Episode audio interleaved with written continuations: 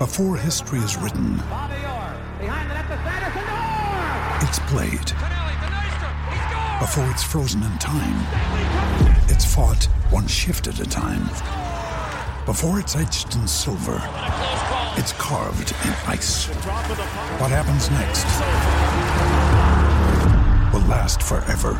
The Stanley Cup Final on ABC and ESPN Plus begins Saturday.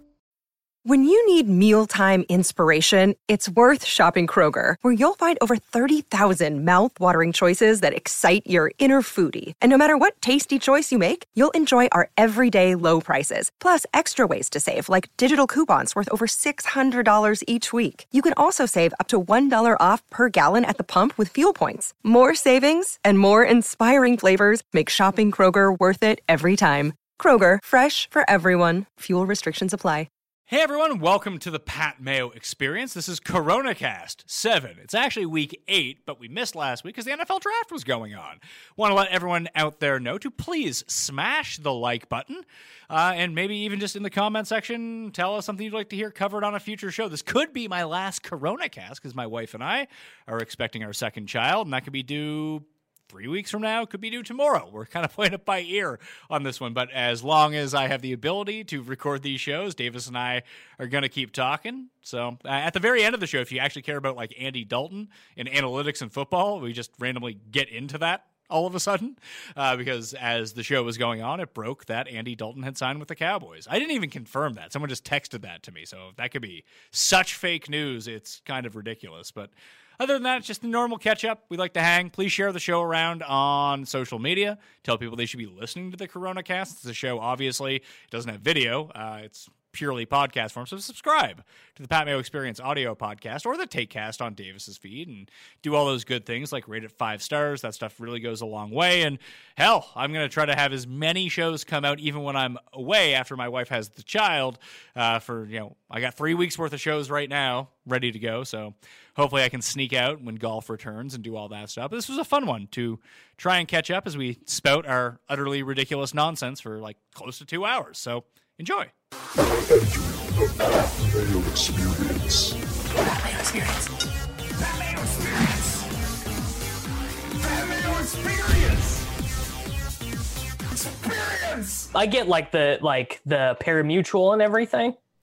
Well, I just didn't understand like all of the exotics when it came to horse racing. So Right. once it was explained to me, I was like, okay, this makes a lot more sense. And this seems to be like how I can not only increase my bet, but you know, lie to myself and pretend I'm not betting a lot, yet still lose anyway. Exactly. Yeah. Although I'm one for one so far in the horse betting world uh, of the quarantine. So Hard to it's hard to beat that. if I can go two for I two, am I am I am two for two on League of Legends bets that I touted. I'm not two for two on bets made, but I'm two for two on ones that I touted on Twitter. so you touted them on Twitter, but you didn't bet them. No, I did bet them. I've made other wagers that I didn't tweet out that lost. Oh, well, it's always better to be right publicly than anything else. A hundred percent agree.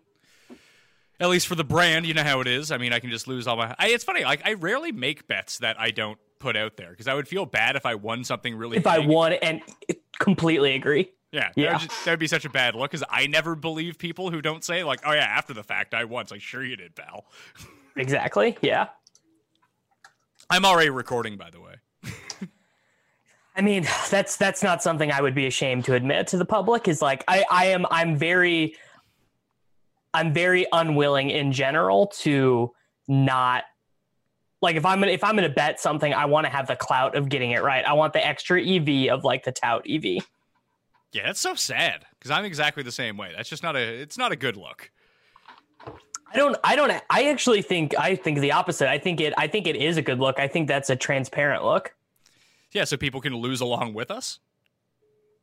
or or win along with us or just like because you know the the whole game is is a lot of the time just like trying to get people to think you know what you're doing or or don't know what you're doing you know I think the best thing that you can really do is like I've been betting. I bet the Outlaw Tour last week. Not a success. Not even close. I have have not bet the outlaw tour yet the the only thing i have bet since uh you know real like major sports stopped is these off league soccer um and and league of legends like Belarusian soccer. yeah How do you even cap that?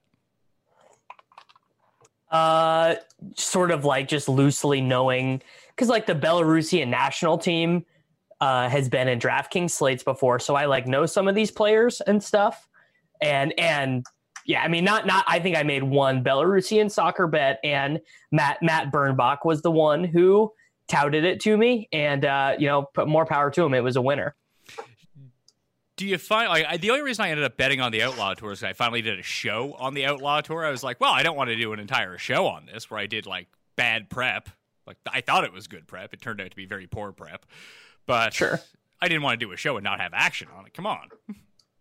Yeah, uh, I mean that's the whole that's the whole point, right? Uh, like if if oh this is this is my this was it would be the better and um, more affable way of saying this, which would be that if if you guys see me doing content for something, there is a 100% chance that I am putting US dollars behind what I'm saying. Like you you can think my picks are wrong or that I'm stupid, but uh, if I am wrong and they are stupid, I will at least be losing money uh, with them. Yeah, it's a communal thing. I, think that's half the fun of it. Is uh, you it's not just you sitting there betting by yourself. There's like other people betting with you. You win together, you lose together. It's a it's a community aspect. Not a good, not not something that people should strive for as a community, but it's a community aspect nonetheless, and we need that right now. We do. We do need. I mean, the Last Dance, the the DFS Poker Open. I mean, all of this stuff just shows people are people are very hungry for communal anything. I, I saw you've been doing shows on the Last Dance. You've been enjoying it so far. Yeah, I mean, I think the criticisms like are pretty valid of it that I mean, very clearly Michael Jordan and the Chicago like specifically Michael Jordan, but also the Chicago Bulls have had a real hand in what ended up in the documentary, what went on the cutting room floor. But as someone who really only knows like I think of Phil Jackson as not even not even the Lakers coach. I think of Phil Jackson as like the bumbling idiot that messed up with the Knicks. And I think of Jordan as the meme guy. And I before this documentary, I could not have conjured up a Scottie Pippen memory, and and Dennis Rodman is the North Korea guy. So it's been enjoyable for me to like to learn why boomers love these guys so much. Yeah, I think I'm a right around the cutoff age that remembers. Like, I don't remember the early 90s Bulls, but I remember the 96, 98 Bulls because I would have been like 11, 12, 13 in those years. And like that was the first exposure to basketball I think I had ever had. Yeah. I, so yeah, you are so what you're 5 years older than me. So now, you would have been more than that. What are you like 21? 20 I'm 20, 27. That's right. Sometimes right, I forget. So I, I just turned 35 like last week. So okay, I'm, yeah. I'm so you should remember the Bulls. You should remember the Bulls. I, I, remember them vaguely. It's not like I was covering sports at the time, but you remember it like you remember all sports when you were a kid, which I yeah. remember very vividly. It's it's the stuff when I was like 22. I don't really remember all that well. You know what's interesting is one of the one of the most like sticking in my head memories that I have of sports is not even a sport that I like all that much, but I have incredibly vivid memories of the Barry Bonds uh, home run like chase because I used to wake up every morning before elementary school and watch the the like 7 a.m. sports center and that was like the thing when I was a kid. So I like have very vivid memories of like all of those highlights, and I don't even really like baseball that much. So it's just weird that that always stuck with me. Well, it's just funny, like the McGwire Sosa thing. I remember super vividly because that was such a big deal. And I think Cuss brought this up on the show last week because we were saying like if it wasn't for MJ, who would be the athlete that you would want this not necessarily this style of documentary, but a ten part miniseries on. And I, I think that there's one clear answer to it, but he said Bonds. I was like, I don't think people like Bonds that much. Like we it feels like we know already about everything that's gone on. Like there has to be some sort of mystery to the person. Like the answer is Tiger, isn't it? Yeah, so I think the issue you're going to have with that is Tiger is not going to say anything interesting himself. Tiger okay. Tiger is just not going to say anything interesting. I think the thing that people are enjoying so much about this MJ documentary is that he finally is not doing the Republicans buy shoes too stuff. Like he he's actually finally being interesting. In a way, but everyone just kind of knew he was an asshole. Like the one part about the criticism that I mean, I understand the criticisms of it. Like even like Ken Burns is coming out against it, but I feel like it's suffering very much the same fate as like Tiger King did. That the quarantine and just everyone being at home is really helping this documentary out. That if they had For re- sure. if they had released it in normal times, like they were going to, I think they were going to release it the weekend before game one of the finals. It would have been big, but it wouldn't be the same thing. There wouldn't have been 500 recap podcasts. There wouldn't have been everyone tweeting it in unison on your whole timeline. It- it's like not, it just, it- it just it's not even that. It's just not everyone would have watched it. for yeah, 100 percent for sure. It just it would have been one tenth as big as it is right now. And I saw that they actually pushed it. Like it's not. It's still not even done yet. Like the very final episode. So they sent out a rough cut to a lot of people. I think when it started airing, they only had like four episodes done. So the the upper end quality of what we're looking for right now, uh, you hold it to the standards of the time. Put it that way. Like Tiger King's not great, but it was fun to binge for like a day and a half. It was fun to talk about for a day and a half. It was fun to meme for a day and a half, and then I think everyone has now forgotten about it. Yeah, I mean, like Tiger King jokes, like you're you're like no one. Like if Saturday Night Live existed right now, like if It- they it did does. another, if they did another, are they still doing quarantine episodes of it, or are we done with that now? They they did the first one and it was god awful. The second one actually wasn't so bad because it wasn't live. Right. Yeah. So I I would imagine that like Tiger King jokes are not happening on that now, no, right? no, there, Yeah. there, there was none. There, there was no that bitch Carole Baskin. Yeah, it's it's left it's left the consciousness now. I did watch the follow up episode. What a letdown! Yeah, I I didn't even do that. I just I I literally saw that it was Joel McHale via FaceTime, and I was like, this is just going to be horrible. Like, it's there's like, what did they even talk about? I, they just interviewed all of the people for from the show. But I like Joel McHale a lot. I'll basically watch anything that he's in. So Yeah, I think he's it- great. It Yeah. wasn't horrible because it had Joel McHale being an asshole the entire time. But eh, that was really about it. You can watch any Joel McHale shtick, and it's that. I mean, he is like a very funny, entertaining guy. So so maybe it would. I mean, not like I have, not like I am, um, you know, only watching the finest, high quality uh content during during quarantine. You know.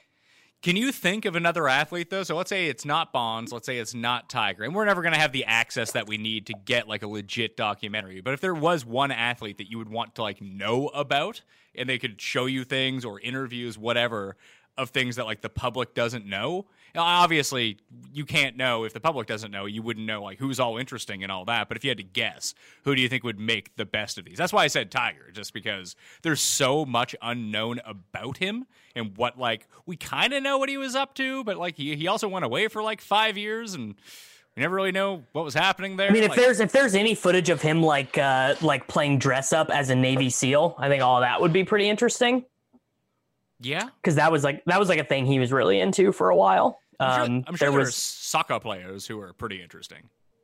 Yeah, I mean, like so, so a a true, unfettered, uneditorialized documentary about. I I think that the best sports documentary that could be made right now, and I there it wouldn't.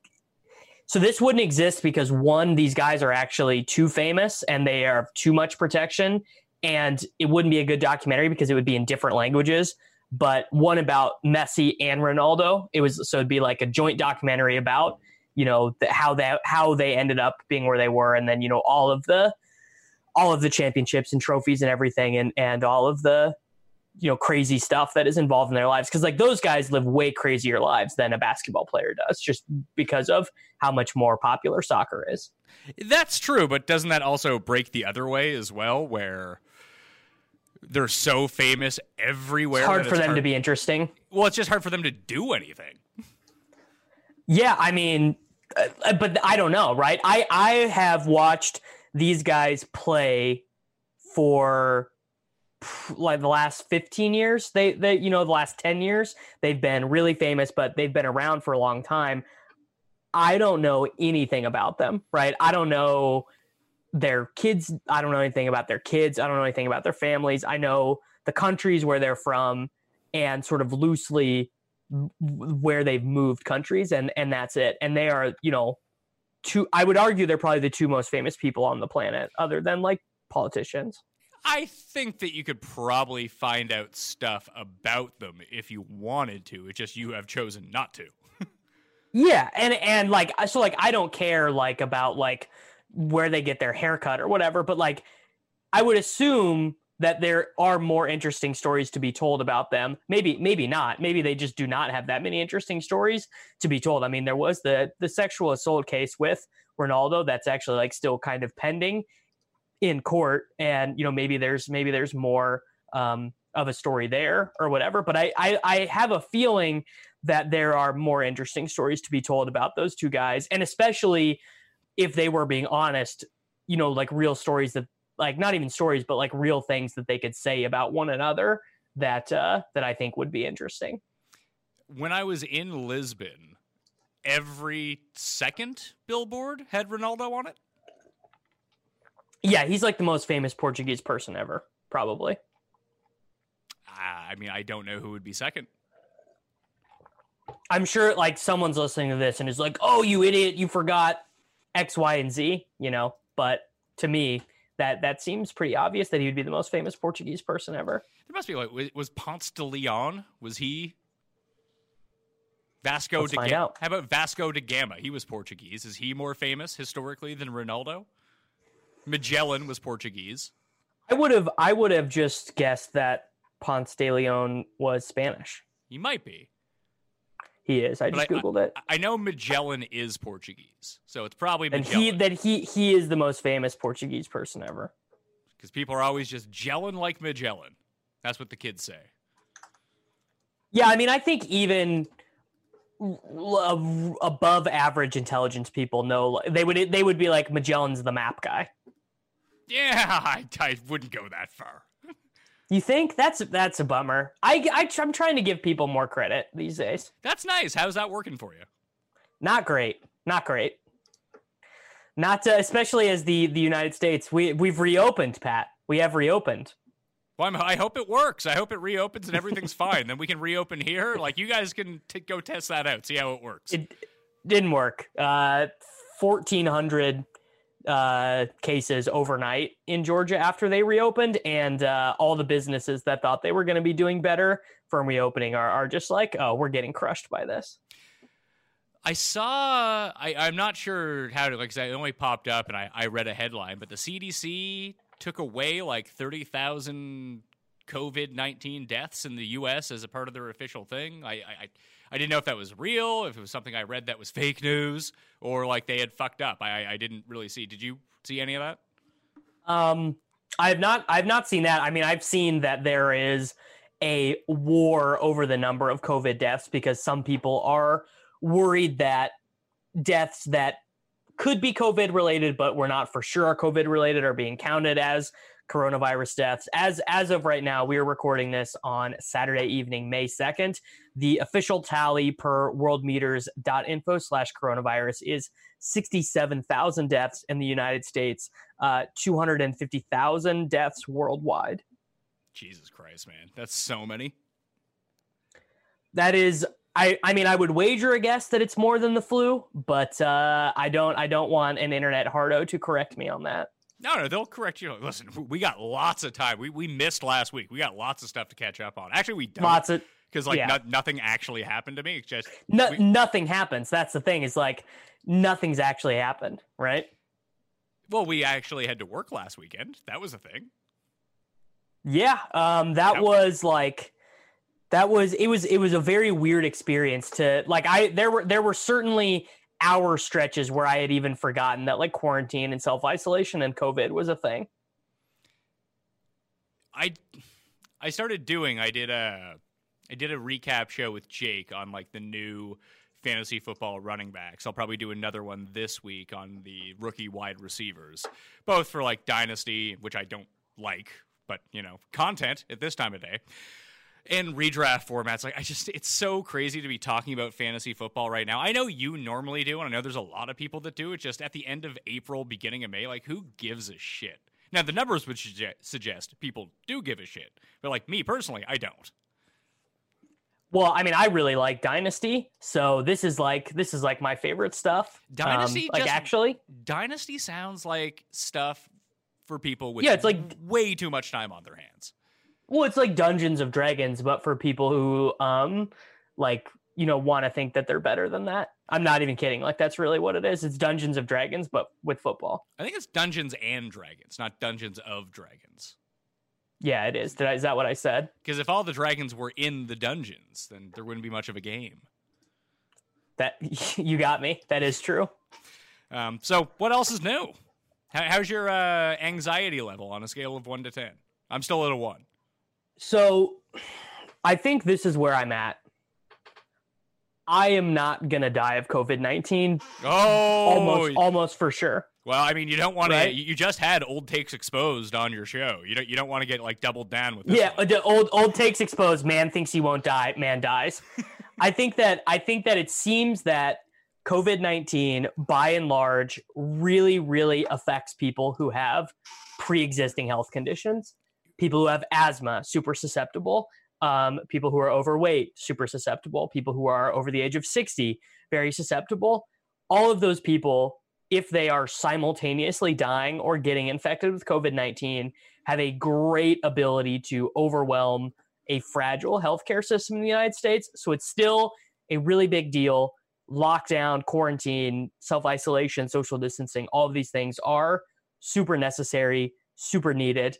Um, so for me, the the thing that I can do is don't don't get sick and don't pass it, and uh, you know, just like just try try and not be an asshole, which like a lot of people um, people are, are just they're they're getting sick pat they are sick of being locked up I'm sick of being locked up.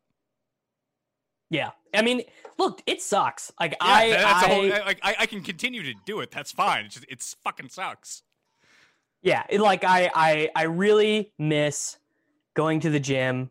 Um you know i miss being able to go out to dinner.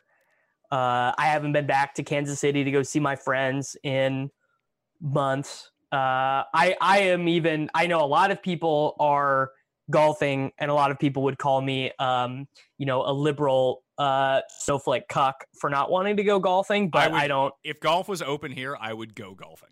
It's just not. yeah golf here. golf is open here i could go You should go.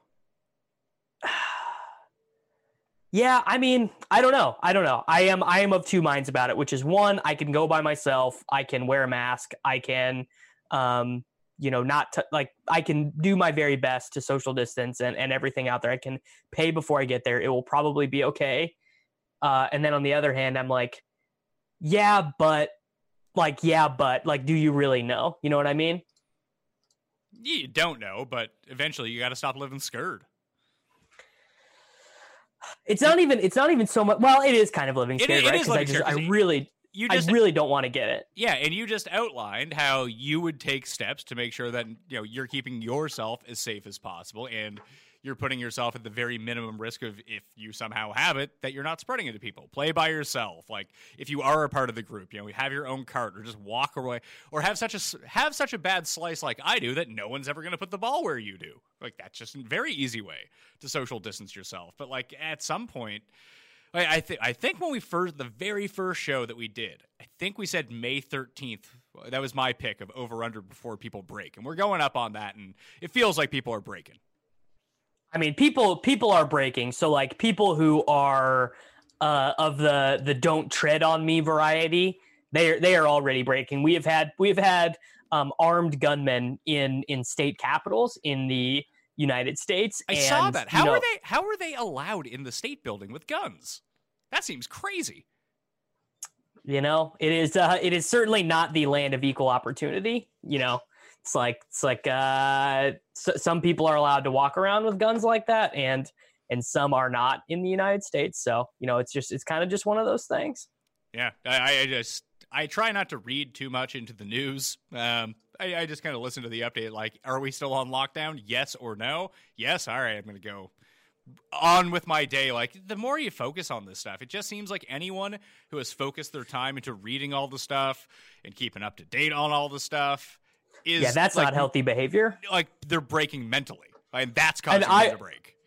I was doing that at first. I was reading every study. I was following everything that was happening in Italy. You know, I was I was trying to stay on top of it. And uh, you know what? I'm I'm not a scientist. There's not an observation that I'm going to have where uh, where I fix the problem. And it really just was not doing me any good to to know every minute update from COVID nineteen. So I uh, I stopped doing that, and I've been better for it. Yeah, well, you said you've been doing the. Have you been doing the pickup for groceries, or you've been getting them delivered? Um, so the so we've we've gotten three big things of groceries. The first time I went the to the store, the second time my girlfriend went to the store, and this last time we um we just got Instacart, which uh you know I you know it's probably not great. It's very bad for the workers and everything, but um you know, it was it was convenient. I made sure to not be an asshole and tip a you know a, a respectful amount. And uh, you know, it was it was a nice service, and the person who did it for me was very kind and and you know whatever. I don't know. I don't feel great about using it, but I did. I got the delivery service today. No, I didn't. What's it my... called in Canada? Yeah, it just every supermarket has it, like through their. Like I went to, we ordered at yeah. Loblaws, and then Loblaws came and delivered it for us. Yeah, for I mean, just it's not. I mean, I'm sure that infrastructure exists in some cities in the U.S. It just does not exist in my neighborhood, so it's done through a third party. No, either way. Oh, was, this was... is this is actually one thing I wanted to make sure to talk about for everyone, and it's just you don't even really think about it, but it is, if at all possible, if you're wanting to get takeout or delivery or whatever, if it's at all possible, try and order directly through the restaurant that you're ordering from, because the the Uber Eats and Grubhub and Postmates and, and Skip the Dishes fees are are brutal for the the local places. Think about this: Foodora in Canada just went bankrupt. What's Foodora? Now, ah, Foodora, it's one it's one of the delivery services. It didn't go bankrupt in the US. Maybe you guys just don't have it where you are. But it went bankrupt up here. That that has to be the worst you, business model is, how, of all time. like, oh, we we finally got customers, and uh, now we we can't make any money. Like, I I don't get it. Yeah, uh, apparently they were like fourth of four of like the big delivery apps, and a lot of uh, locals, like a local restaurateurs, have essentially started creating their own apps. Like they've commissioned like IT guys to build them their own apps. So they can get away from the Uber Eats of the world, and they can all just collectively put pool their money into paying like for the development of this app, get it up and going, and then they can rake in more of the money from their sales. I mean, if that like if that was an option near me, if I could just log on to um, a local app and get like there are like um like three or four restaurants like kind of just in my neighborhood that I really like. Um I would I would do that instead of using Postmates or whatever to get them delivered. Well, this will be good technology for them in the future as well. I would think that once if things go back to normal and like restaurants are open again that instead of using the Uber Eats or the skip the dishes or whatever it might be, that you can use these local ones and instead of getting a 50% rake taken from them. It's like a 5% rake, and more money goes to the delivery guy or whatever it might be. That yeah. it, just, it just seems like good infrastructure for these restaurants. Yeah, I, I agree completely. Though I am, I mean, I just, I am overall, I am uh, pessimistic that, uh, I mean, just like so many local restaurants are going to close. It's just going to be a very uh, homogenous food world for a while after this in, um, you know, medium to large cities, I fear. Well, what I have seen, at least from the closure so far, and talking to some of my friends in the restaurant business, like you'll have your well positioned ones that were always going to do well regardless. Some of like the the upper scale, fancier ones that maybe weren't like I. I a friend of mine. He runs one. He's a general manager of a, a pretty high class place, but they're uptown, yeah. and they're going to come back like right away because their clientele isn't going to change. Like I think they have to get rid of half of their tables just so they can like social distance it or whatever like when things actually come back. But they're two floors i guarantee you their lease is super high. But it's uptown and their clientele will come back. The ones that are being hugely affected right now at least in toronto are the ones down near the stadiums. So when restaurants can reopen again, if you're by Skydome or you're by BMO Field or you're by the ACC, and you relied on people coming to your establishment before a Leafs game, and then after a Leafs game, and then during a Leafs game, or after a Blue yeah, Jays just game, that's that's over for you. yeah, like you're done. I mean, we, I mean, uh, again, I, I don't want to be old takes exposed on this, but my sense is that we are not going to have crowds in sporting games for for quite uh, some time, like uh, like a, a long enough time that if my business was at all reliant on that, I would just assume that I need to have a different business plan. If attending sporting events was your business plan, If if relying on crowds uh, or or crowd related income. Like you know, if I was a bar down by a stadium or whatever, and a huge chunk of my income was related to those crowds, I would just uh, I would be pivoting to something else. I think. Well, and the other ones who are taking a bath right now are those like mid-sized ones where they're not they don't have like the corporate infrastructure of a gigantic place where you're paying a bunch of people like not a lot of money to do things. It's like the have 12 employees, you're mid-sized and your lease is just going to be too much because your profit margins were so razor thin to begin with that all those places are going to go. The ones that are actually going to survive, strangely enough, are like the smaller boutique places because they're usually run by the people who own it. Like they're the people who work. It's like why convenience stores. Yes. Although they've a lot of those have remained open, it's usually like a family who owns it and they all work there. Like those Yes. places, and there there's a lot of like smaller restaurants that are Well, like that. those places those, places aren't they're not going to get owned by overhead and by leasing. Like they're just not going to get owned by all, but debts. Exactly. So they're going to be able to remain in business. I not all of them, obviously, but Yeah, a, but a- some of them. A, a larger percentage of that type of business will survive. Where like sort of your level up version of that, like oh, we were a small restaurant six years ago, two years ago, like we opened a second location, like that kind of thing. Like they're all fucked. Yeah, I mean, you know, t- tough scenes, right? And I just, you know, I'm hoping that the local restaurants, uh, one one of them that I really like and used to get takeout from like once a month is uh, is already closed, which is, you know, that's a bummer. And uh, I hope not too many more go. Was it nice in Kansas City today? Uh, it was beyond nice, man. It was. I walked. I walked my dogs for like an hour, and we like when all three of us we got back, and like no, like we didn't want to go inside. It was. It was so nice. How was the population in Kansas City? Like were people out? Well, I live in St. Louis now, Oh, but yeah, that's right. there is there is this there is this park by my house. It's about it's about four blocks away from my house, and I didn't even go by it today because I knew I was going to be so triggered by how many people were there. There, I when when it is nice outside on the weekends, there is this park by my house gets flooded with people like ba- like people playing on basketball courts and like I mean you just you would just would not even be able to tell that uh, a national pandemic was happening at all. So I I didn't even go by it today, but I know that that's there. It's going to be really nice tomorrow here. Like it was like okay today, but it was like overcast. There was a threat of rain all day. It never actually ended up raining, but I feel like that kept people inside. But Yeah. tomorrow it's going to be the hottest day of the year and it's going to be sunny and clear. And I expect everyone to be out. Uh, everyone's going to be out. I will say again, um, from some of the evidence that we are getting now, it does appear that the virus does not spread as harshly, as quickly, as effectively outside. And you know, wearing some sort of mask and and taking those precautions outside, um, it, it doesn't seem to be as brutal outside as it is inside. So if you if you want to factor in the the benefits of just like mental health of being outside and seeing people and stuff like that, you know, I'm not I'm not I don't want to shame people that hard for going outside. You know what I mean? I, I met up with the for the first time since all this started. I met up with a friend yesterday. Yeah. He, he walked down to my place. We went outside. We we stood you know a good distance apart and just hung out for like half an hour. Yeah, I've done that. Um, I've done that with.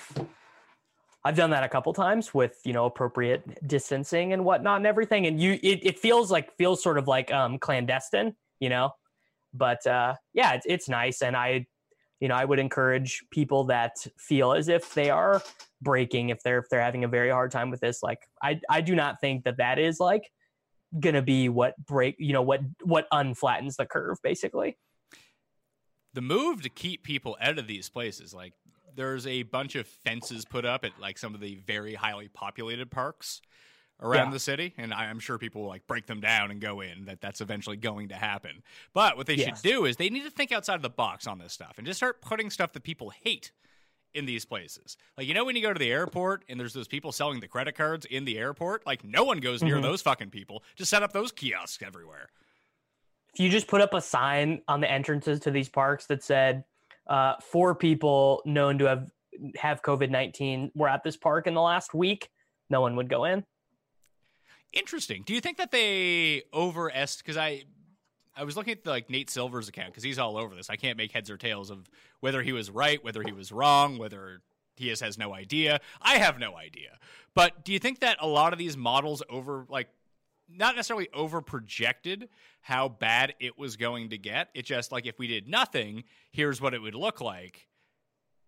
And then people pointed to, well, look at what they said was going to happen, how bad it was going to be. But you know, people did stuff. So that became obsolete almost immediately.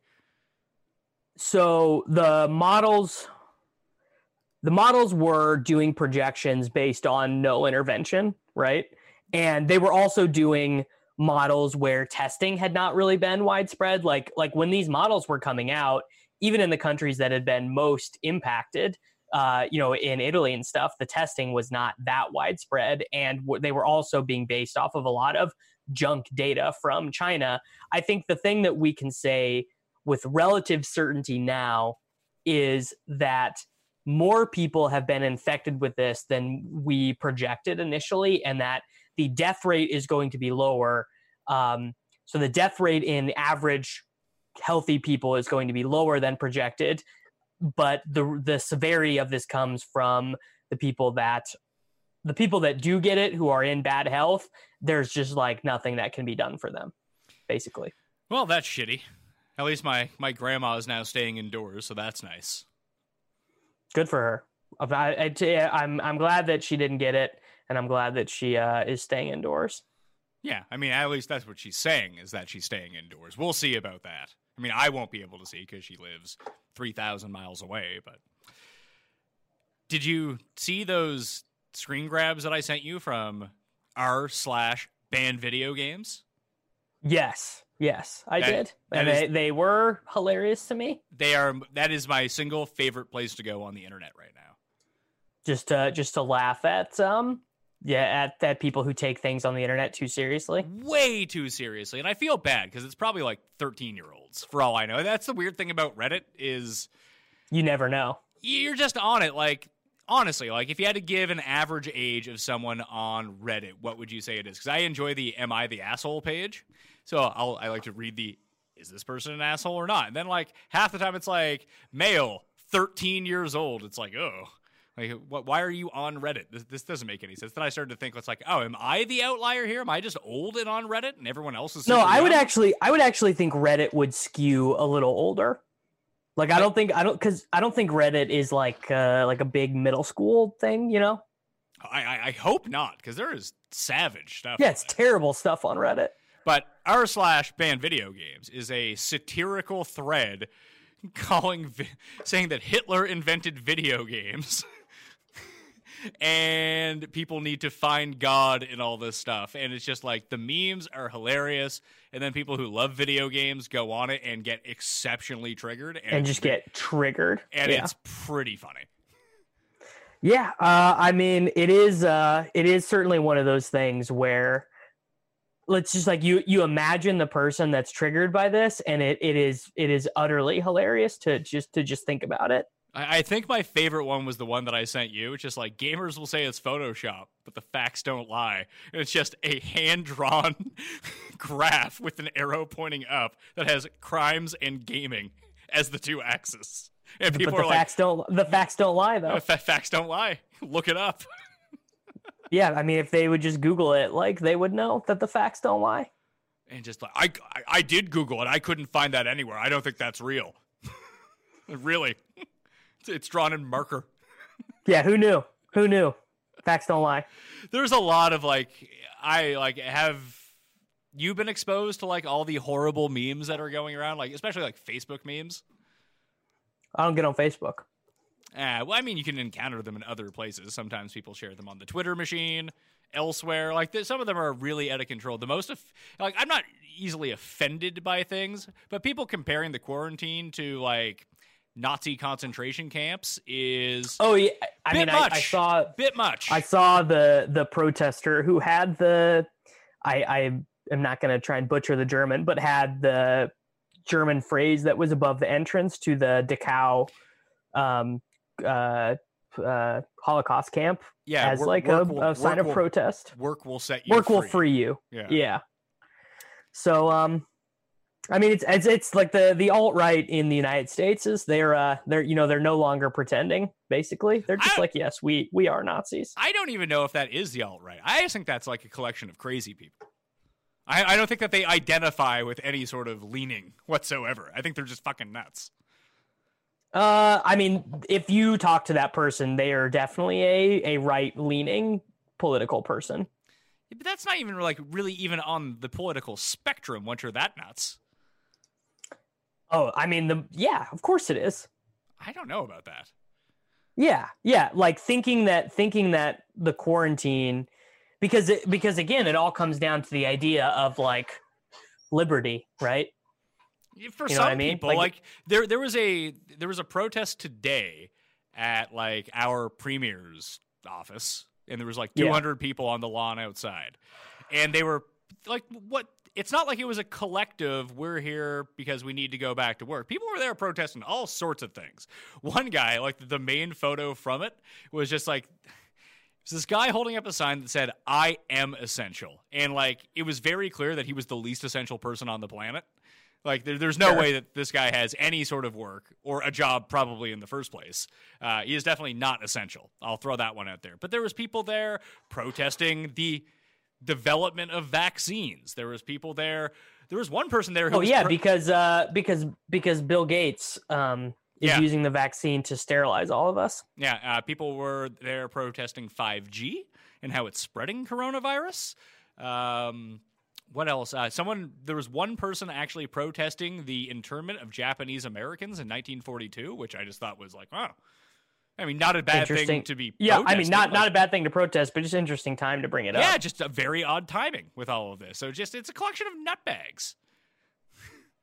I mean, yeah, a, a collection of a collection of crazy people. That I mean, that's in general what most political protests are going to be. Well, no, I mean there are. Listen, there there are definitely justified ones, but it's just so weird to see people out there protesting with the masks on. That's just the weirdest thing in the world to me. I mean, yeah, we talked about this. The the people the people who are protesting the quarantine with the masks on, that they don't they get no sympathy from me if they get the coronavirus. They should still be social distancing when they do this because they they threaten to like write people up fines if they weren't social distancing during the protest. They should have done that because people were not social distancing. They were standing right next to each other. Just go write them up fines, and you know then they'll go home. Uh, will they though? Yeah, I mean these people can't afford fines. I, I I guess you make a good point. Yeah, that's true. I don't know. I just I don't like I don't have I don't have an answer of what to tell these people. Like right like it's it's reopening is a bad idea. I just I don't know what world you I don't know what world these people are living in where they're like yeah all right we're good to go. Like I- you just can't have reasonable discourse with someone that believes that. Have you been speaking with your family via the internet? Man, I did a I did a couple of Zoom calls with my family, and uh, I don't really I don't really like spending that much time with my family, ch- talking with them in general. So uh, that was a that was a one and done for me. I, I've been trying to talk to my family like on FaceTime most days. yeah, Like, I'll like- call them one on one. Yeah, but I, I called my grandma the other day. Not not the going out grandma, the staying in grandma. Yeah, And she was explaining to me Zoom fails that she was watching like on Ellen or something like that, and it was the craziest thing in the world that my grandma knew what not only knew what Zoom was, like to a point that like these people don't even mute themselves and they're like you can see them on the toilet. Like I don't understand. I was like, well, this is where we're at, Nan. Don't worry about it. Yeah, uh, I mean that is, it is crazy to think of a world where grandmas know what Zoom is. Like that's bizarre. Yeah, I did, did not see that one coming. To, to be perfectly honest, Would would not would not have predicted that um that my work account uh that I use to uh to create podcasts would be something that I would need or something that would be useful in a, a global pandemic. yeah, did Zoom stock go way up? Has that happened? Oh, big time, big time, big time. I saw for a while people were buying the wrong Zoom. The wrong Zoom. Yeah. Smart. Yeah, people are buying the wrong Zoom. Let's see. What do we what do we think? What do we think the uh, the stock is at right now? Let's uh, let's give it a look. Well, what, what was it in January first? Ooh, the I will. I'll look. Oh, I'm this- pulling. I'm pulling. This is Pulling my news. Robinhood up right now. Great news for Pat Mayo. Just checked out the exchange between the U.S. dollar and the Canadian dollar. It's it's up five cents since I looked the other day. Nice. So Zoom year over year is up sixty four dollars, eighty five percent. Three months ago, it was it's up it's up eighty percent from three months ago, up sixty one dollars. so what, it um, was trading at like ten bucks. Yeah, 20 bucks, uh, it's yeah. I'm trying to get the exact date here. Yeah, February seventh. So like here, February tenth, random day. Um, it was trading at eighty nine bucks, And what is it now? one thirty nine. Fuck.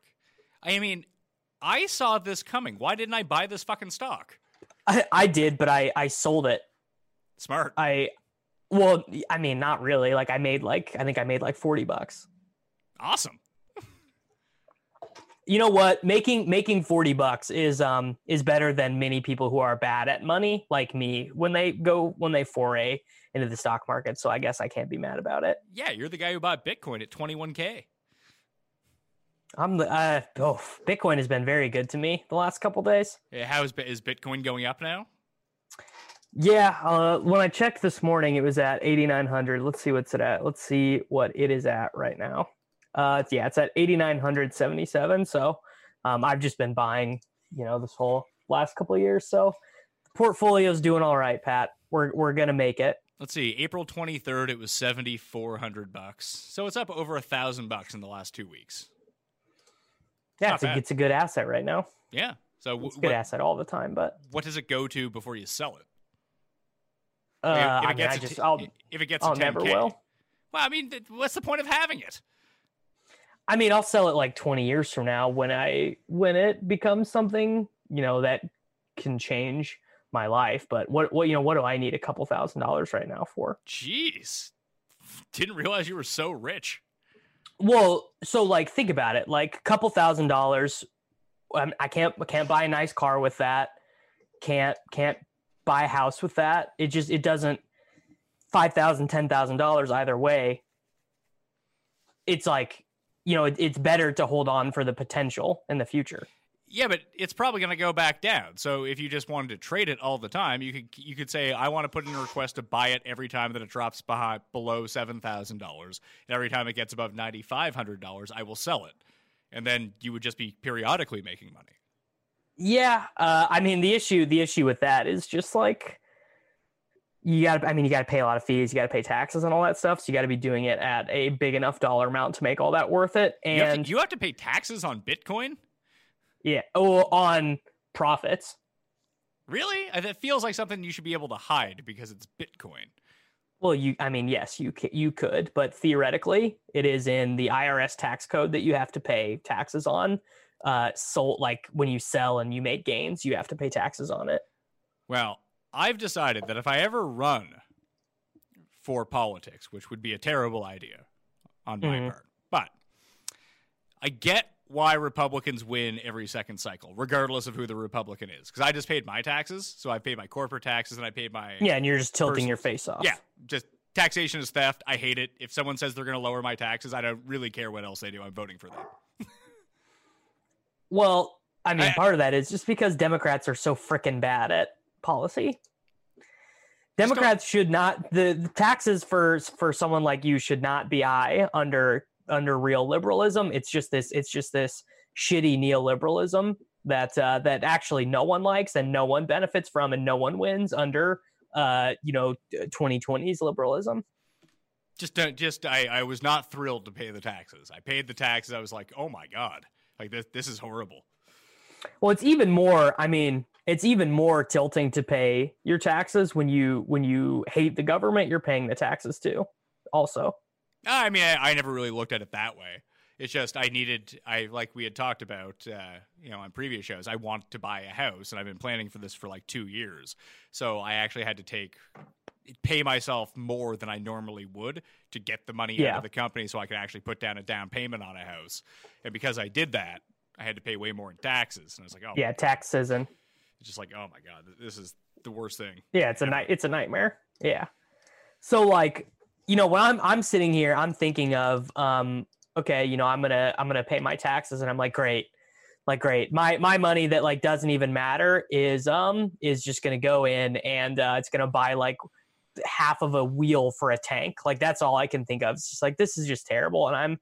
You know, this just this system that I like absolutely hate, and it's just it's miserable to pay taxes under a system where you you hate the leadership. I, just like I said, taxes in general, just I don't enjoy paying them. I don't think anyone does, and that's why I'm going to lower taxes has such resonance with people. Whether you lower the taxes or not, just saying it is like good enough for people.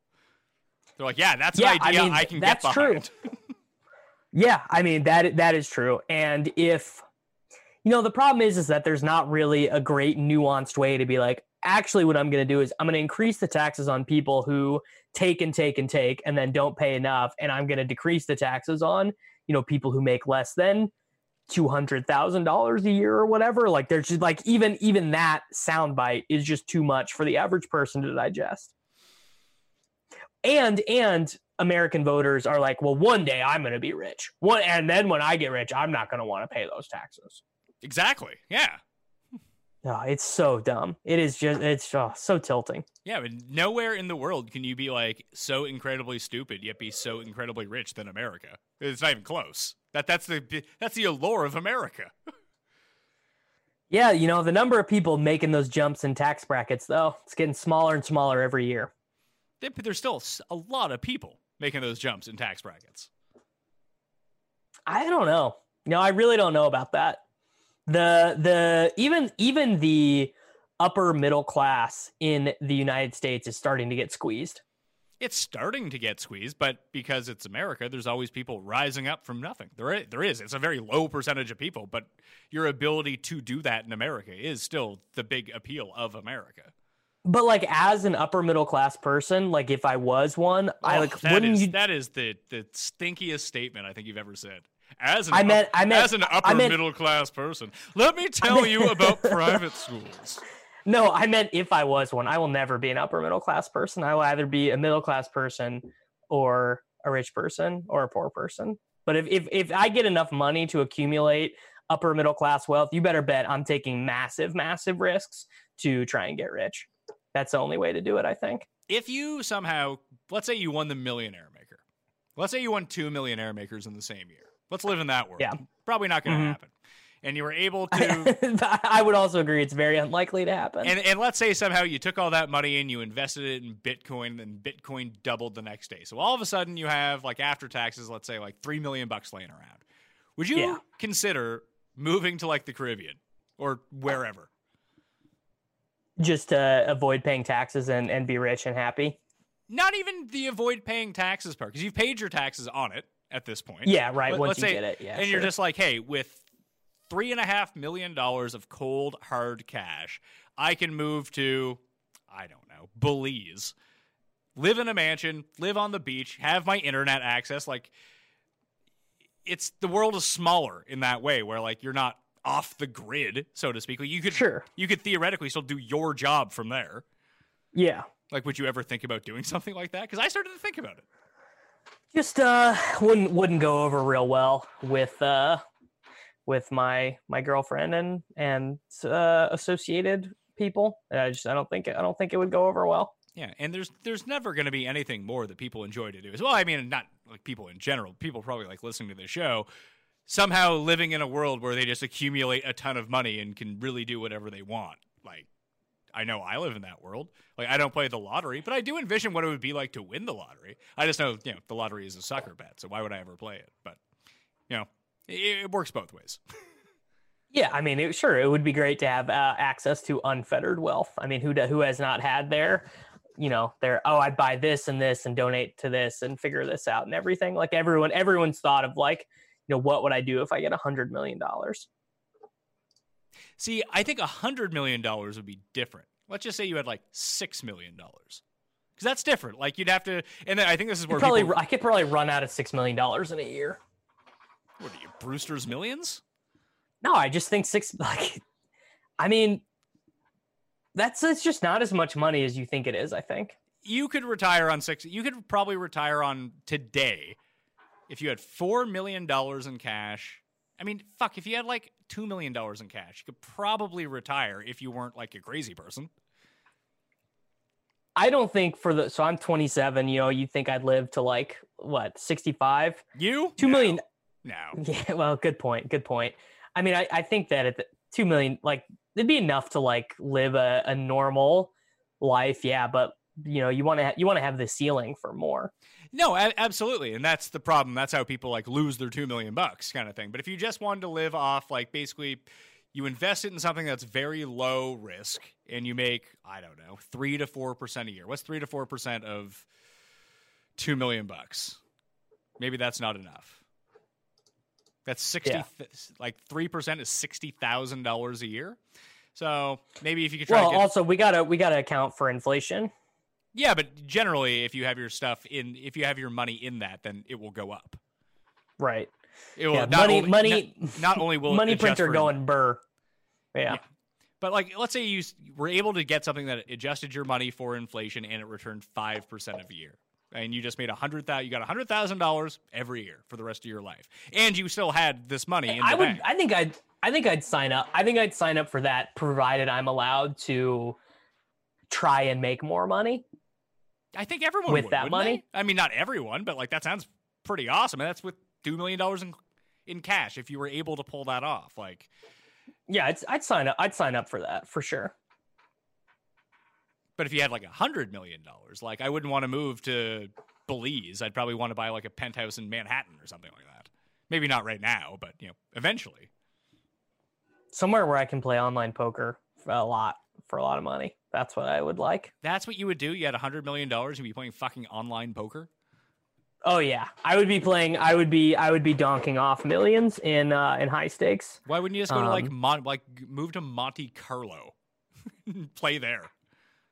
There's like there's like because you know I I when I got really into poker, um, everyone was uh, everyone was already into the online scene really hard. So I like I think there's almost like more glory in playing really high stakes games online. Yeah, there is not more glory in playing high stakes games online. That's that's such loser talk. You this sounds spoken like someone who didn't uh, who didn't rail the Isildur one games on full tilt back in the day, Pat. you are completely correct. You didn't you didn't uh I I would have I would have pegged you as someone who got into uh online poker after the moneymaker thing. I played a lot of live poker. Yeah. I hate online Live poker. I, I- live live poker's terrible. I love live poker. It's fun. It's interactive. I can like yell at people at the table. It's it's a lot of fun. Like playing like like playing one two in a casino. yeah, one two or two five. Oh my gosh, dude. Just like nothing. I mean, it is fun in its own way, but it's terrible. I can't imagine just like being at my house on my computer and playing fucking poker. Like that would tilt me to no end. I'm literally doing it right now. Oh, thanks for your undivided attention. What do you play like six tables at once? Uh sometimes I just have one up in the corner right now. Like that. I just don't see the fun of that. Mm, yeah, I mean, it's not it's not like I'm doing this for fun right now. It's just cuz I I don't know, cuz I have a severe attention deficit problem. Do you feel like more people are going to have ADD in the future because of all the gadgets?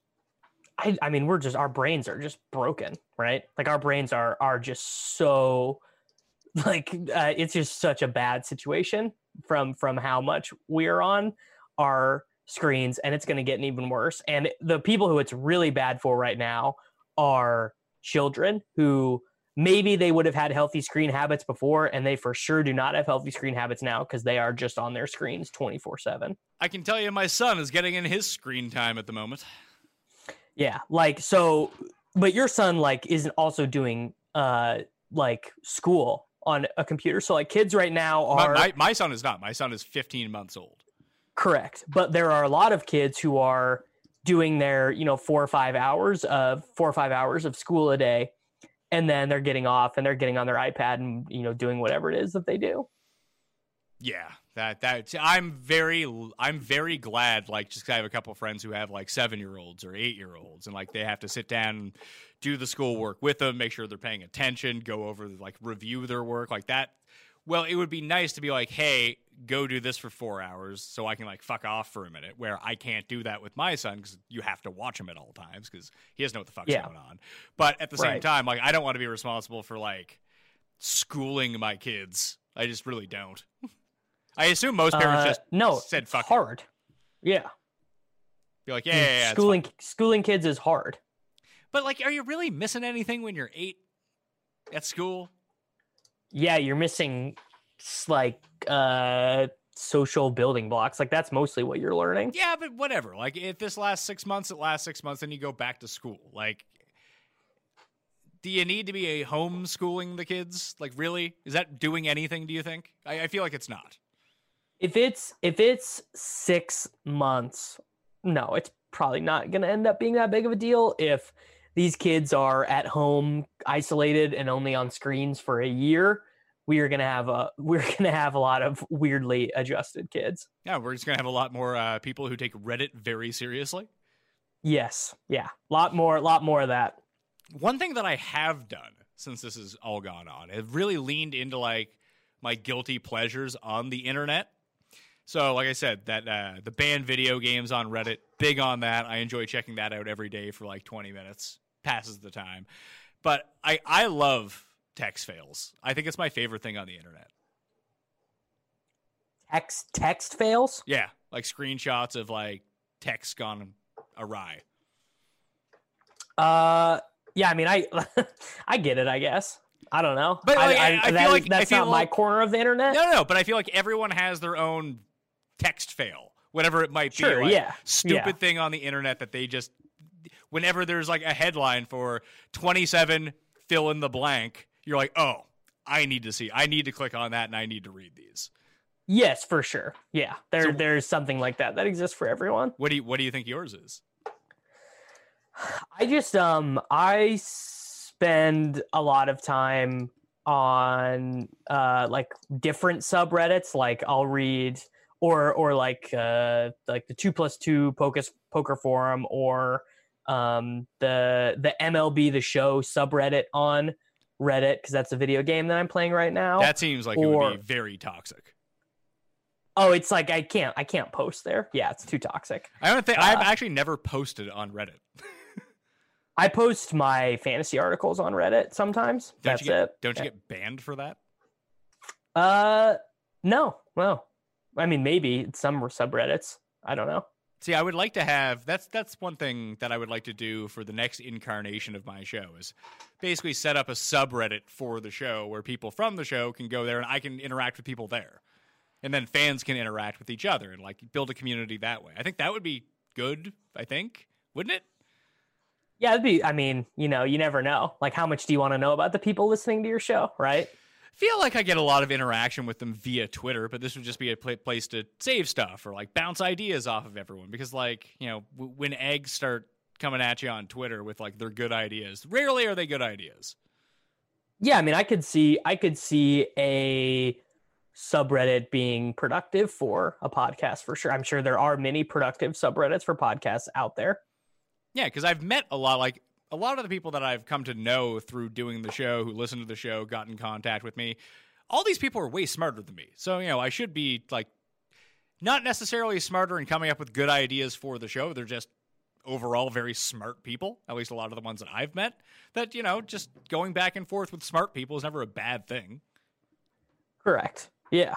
Yeah. I mean, and you know, like it, what's interesting about Reddit is, yeah, you get a lot of the the trolling and like the super toxic and you know there's lots of uh lots lots of creepy stuff on reddit too but i you know i mean i i do feel like there is because obviously you can post longer messages and stuff there i feel like there also is like a a measured amount of um you know good interactions there like like smarter discourse there Yeah, there can there there is the potential for that to be there. But- yes yeah i think that's the right way to say it But right now, like all the Reddits that I'm like sub to are basically memes that make me laugh. Like r slash trashy. I like that one. It's funny. Am I? i've been to that one Yeah, that am one's I- funny Am I the idiots in cars? People who just suck at driving and it's on video. Yeah, that uh just also while we're talking, Bitcoin just rose another three hundred bucks. Sell, No, I'm not selling any. sell. No, never. I, not never. If it gets to hundred k, I'll probably sell some. If it gets to hundred k, Yeah, you just live in like fantasy land, don't you? With your fantasy money and your fantasy outcomes.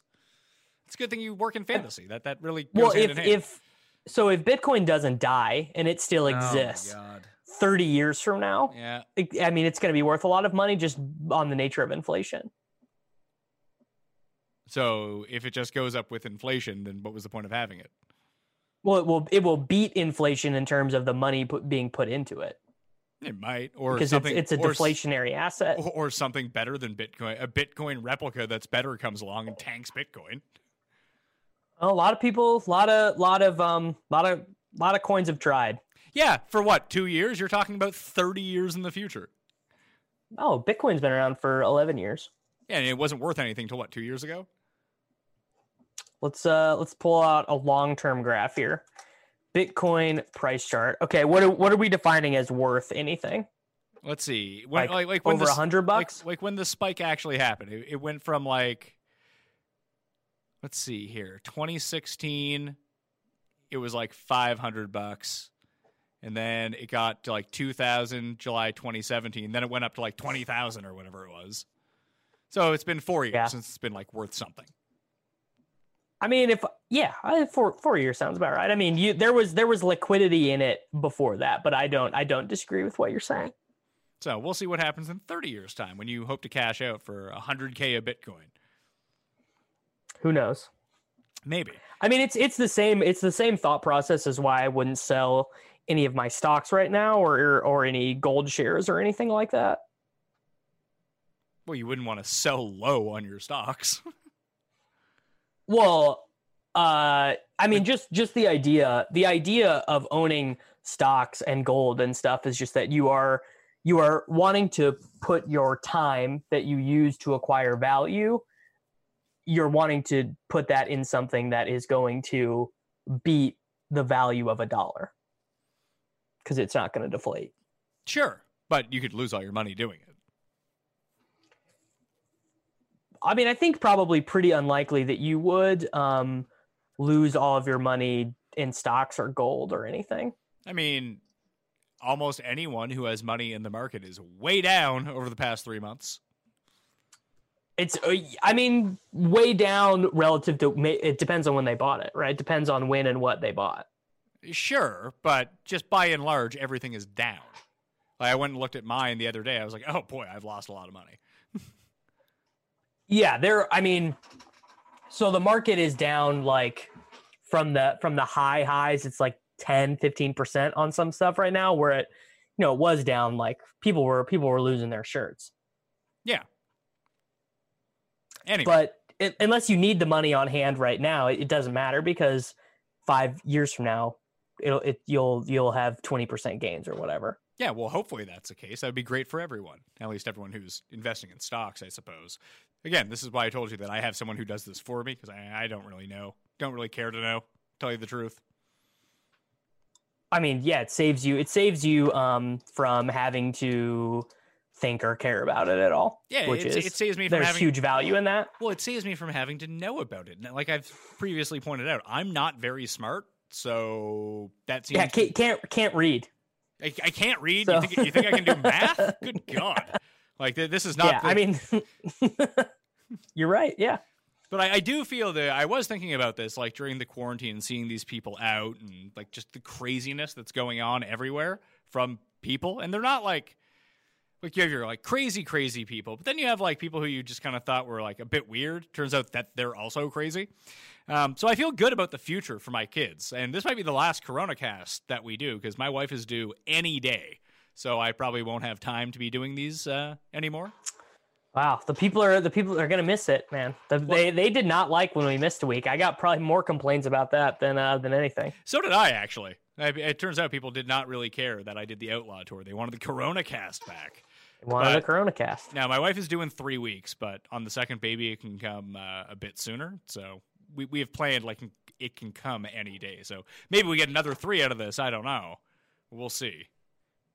But I did. I was thinking just like I feel good about my kids' futures. Not necessarily the state of the world, but the the state of them versus other people. Like people, as it turns out, by and large, are absolute fucking morons. And like they're raising kids these idiots and like I'm dumb, but I'm not like bottom of the barrel dumb. And like my my my parents were pretty hands off. So if I can like be hands on and instill like a decent amount of knowledge into them, I feel like they're going to be fine. Yeah, I mean, I, I feel like I learn more and more every day that uh, the common man, the average person, is not as intelligent as I want them to be.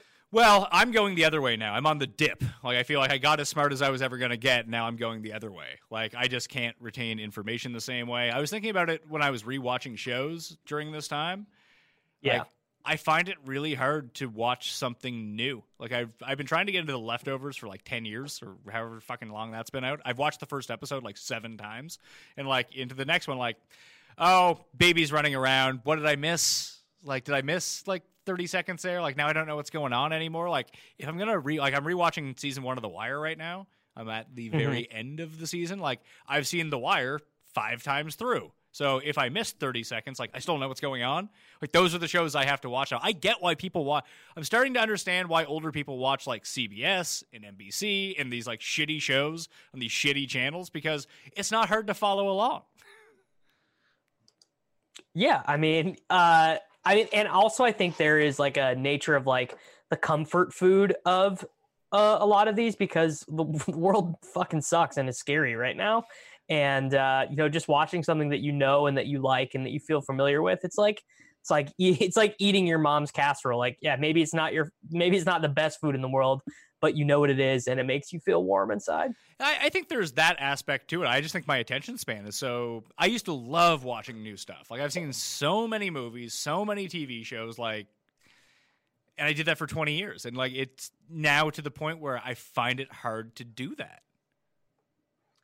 Yeah, I mean the the biggest problem that uh, the the biggest problem that I have right now is um I, I like actually am dumber than when I was in college. I'm I'm trying to like read more now and I just am realizing that I am like actively like worse at reading, understanding. I've forgotten a ton of references that I would have known when I was in college and uh just it's making me feel shitty. Yeah.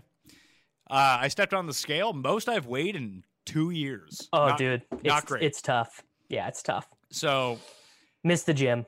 It's not only it's it's the eating habits. It's not so much the gym for me. It's the poor eating habits that I've developed. Like I've I've really tried to eat healthy, and I it's not like I'm eating poorly, but I'm just eating at times where I would just never eat, like ten o'clock at night. Not a time I normally eat. Now I eat at ten o'clock at night for no real reason. I don't even think I'm hungry. I'm just I got nothing to do, so I'm going to eat.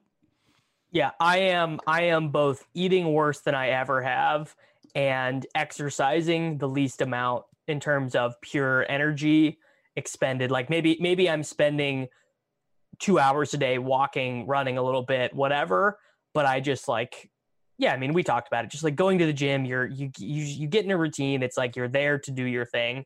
You know what you're doing, and I just I just am, I don't have any of that right now. Yeah, there's that, but there's also the there's the day to day motion that we miss because we're inside. Like I'm laying down half the day now, like on my couch, or I'm sitting on my chair and it's not that big of a break from my normal day to day life where I would come to the office and sit in a chair, but I'm always moving around like I'm going to the office. You know, I, I might walk to the office some days. It's like three three kilometers away. I might like once a week do that walk along with going to the gym or you know, walking up to the grocery store every second day because that's generally how we used to buy our groceries. That I would walk up to the store, we'd get what we need, I'd walk home. Like that's half a mile away. Half a mile away, there's just an extra mile of walking that was added on to all the exercising that I was doing anyway, and now that's just gone. yeah, uh, yeah. The the um the like tertiary exercise is eliminated, and yeah, like, uh, like if I had not gone to the gym, you know how like people count their steps. I don't really do that, but people go to the gym. Like when I was going to the gym, if I decided like, hey, it's Tuesday, I'm sore, my legs hurt, my arms hurt, I don't feel like working out today. Even if I didn't go to the gym, I would probably still have three thousand to five thousand steps in, just cause because I move around during the day. Now that is if I don't go, actively go out for a run outside or a walk with my baby, that it's zero. That's not good. Yeah, I mean, and and I I would say that uh like on on days where on days where like maybe maybe my girlfriend walks the dogs in the morning and I'm busy so I don't come down at lunch to let them out. I could get to I could get to five o'clock in the afternoon. I'm done with work and um I, I literally have taken less than 500 steps. Well, Raza, when we were at the DFS Open, showed us his like uh, his walk counter because he, we went out and played golf, and he's like, "Good God, I'm at like fifteen thousand steps." I, I, his he's like, "I think my phone is going to think that someone stole it," because he showed us one from like three days before. It was seventy eight steps. That uh, but that's not a lot of steps, He's right? like, I, he's like, I was on my couch. I walked to the bathroom when I had to use the bathroom, and I got something to eat once during the day. that um, that's I mean, that's that's really wild. That is that is um, that's really wild. It's nuts, right? I would imagine that unless I am sick, like unless I have the flu or the cold or something, there hasn't been a day where I have taken uh, less than, you know, uh, let's say a thousand steps in 10 years. Yeah. So uh, once I, I hit this peak weight, which I mean it it's fine. Like I'm not too concerned about it, but once you start putting on weight, you're like, I have to curb this. So you have to flatten the curve of weight a little bit. Because if you, if I was like, if I continue to gain weight at this rate, like I'm going to be super fat in no time. Uh, so I need to like stop it now. Like, I, so I need to actively do something. So I was like, you know what? I've been wanting, not necessarily wanting to run, because as we've talked about, running is not the best. You hate running outside, and just I find running boring to begin with. But I've always just kind of done it along with everything else as a good way to lose weight. So and now that I'm not moving around during the course of the day, that's probably extra better to do it. So I was like, I'm going to start running for basically seven miles a day. Can I run seven miles a day? At, oh my god! Uh, at so I put the baby down at noon or like between noon and noon thirty every day. I was like, if he sleeps for two hours, my wife's at home with him. She doesn't need to take care of him because he's asleep. Can I go run for an hour and get in seven miles? I was like, if I try to do this every day until the baby comes, then I'll be like, fine. Like I'll be back down to the weight that I need to be at, and then I'll probably regain all the weight when we have the new baby and I really can't do anything. So I need to get ahead of that. So I did seven miles the first day, felt good. Did seven miles the second day. You know, felt like all right. It was a bit tougher. Uh, my time was better than it was the first day, so it's nice to kind of measure yourself. I did six today, and it was bad. It was slow, Murder. and Yeah. I and I hurt Yep. the entire time. Yeah, you know, I mean, I I am certainly with you. I'm not gonna I'm not gonna get on a scale because I don't even want to I don't even want to know what it says. Now you do want to you do want to know because I I've weighed myself every day for the past seven years. I weigh myself at the same time every single That day. is, that is psychotic behavior. Why? I, I like to know where I'm at. Like I for a while I was doing it once a week. Like every Monday I would weigh myself at like 9 a.m. empty stomach when I woke up and just tried to like. If you're gonna weigh yourself, you have to weigh yourself the same way. Like my wife does. My wife does that now. She'll like weigh herself like after dinner one night, and then she'll weigh herself like the next morning. I was like, that's gonna be like eight pounds difference. like. You're- Right. You're not getting a good read. But no, like I like to wake up, I put myself on the scale, I write it down, and then I figure out where to go from there. So it gives you a good graph of what you're doing. Like especially like when I was lifting, like I want to be gaining weight right now. Am I gaining weight? It's a good way to detail your results, isn't it? Uh, I mean, I feel like I'm talking to like a high school beauty queen right now. Are you serious? Like you don't do that with like you don't do that with your gambling either? Um, no, I do. I, I keep track of. I keep track of that stuff, but Yeah, but how wouldn't that be any different? I don't know because I don't want to know how fat I am. Probably. Yeah, but if you know what you are all the time, then you get your you start running seven miles a day again. I like, mean- this is getting out of control. I got to stop this. I was not. I was not particularly having a hard time working out before this, but I guess I just gotta. I guess I just gotta figure it out, right? Yeah, maybe so. Like I don't think you're you're it's terrible. like I, I I thought that taking doing like a three mile walk with the with the kid every day was gonna cut it. It was not cutting it.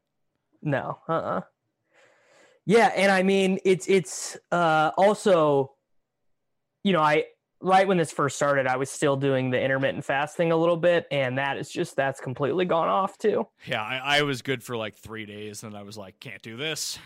Yeah, I think I did like I think I did like a week, maybe maybe like five days, and uh that's been that's been gone.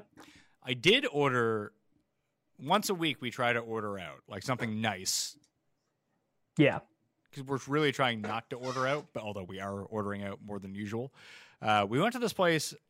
I think that years ago we had may have talked about this. That we talked about like how protesting restaurants and places is only just working as marketing for those places. So the place that I ordered from was this like big game restaurant where there was vegan protests in Toronto. It's the only reason I know about it. It's because there was these stupid Oh, protests. That sounds delicious. It was I had I had a bison steak. Uh, we ordered Oh. we ordered How s- good is bison? bison. I, I don't think I'd ever had bison before, but it was fucking Oh, it's delicious. so good. That's a big time Kansas thing. You come to Kansas, places will have bison burgers and, and shit like that, and it is so good. Yeah, like and this place was fantastic. But the only reason that I knew about it is because the place itself had gone viral because there were so many vegan protests outside of it. You know, you'd think you'd think that with my political beliefs, I'd be I'd be all in on like the vegan soy crap, but like I literally I I I detest it. It's because you enjoy meat so much.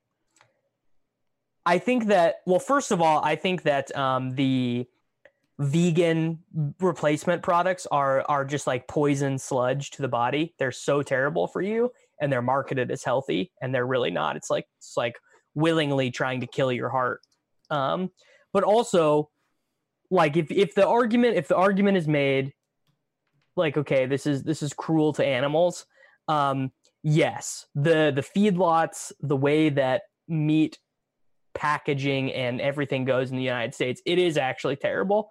I have no I have no rebuttal to that and I am all for reforming that. But like you know, eating eating meat is like the natural order of life. Not if you're a brontosaurus.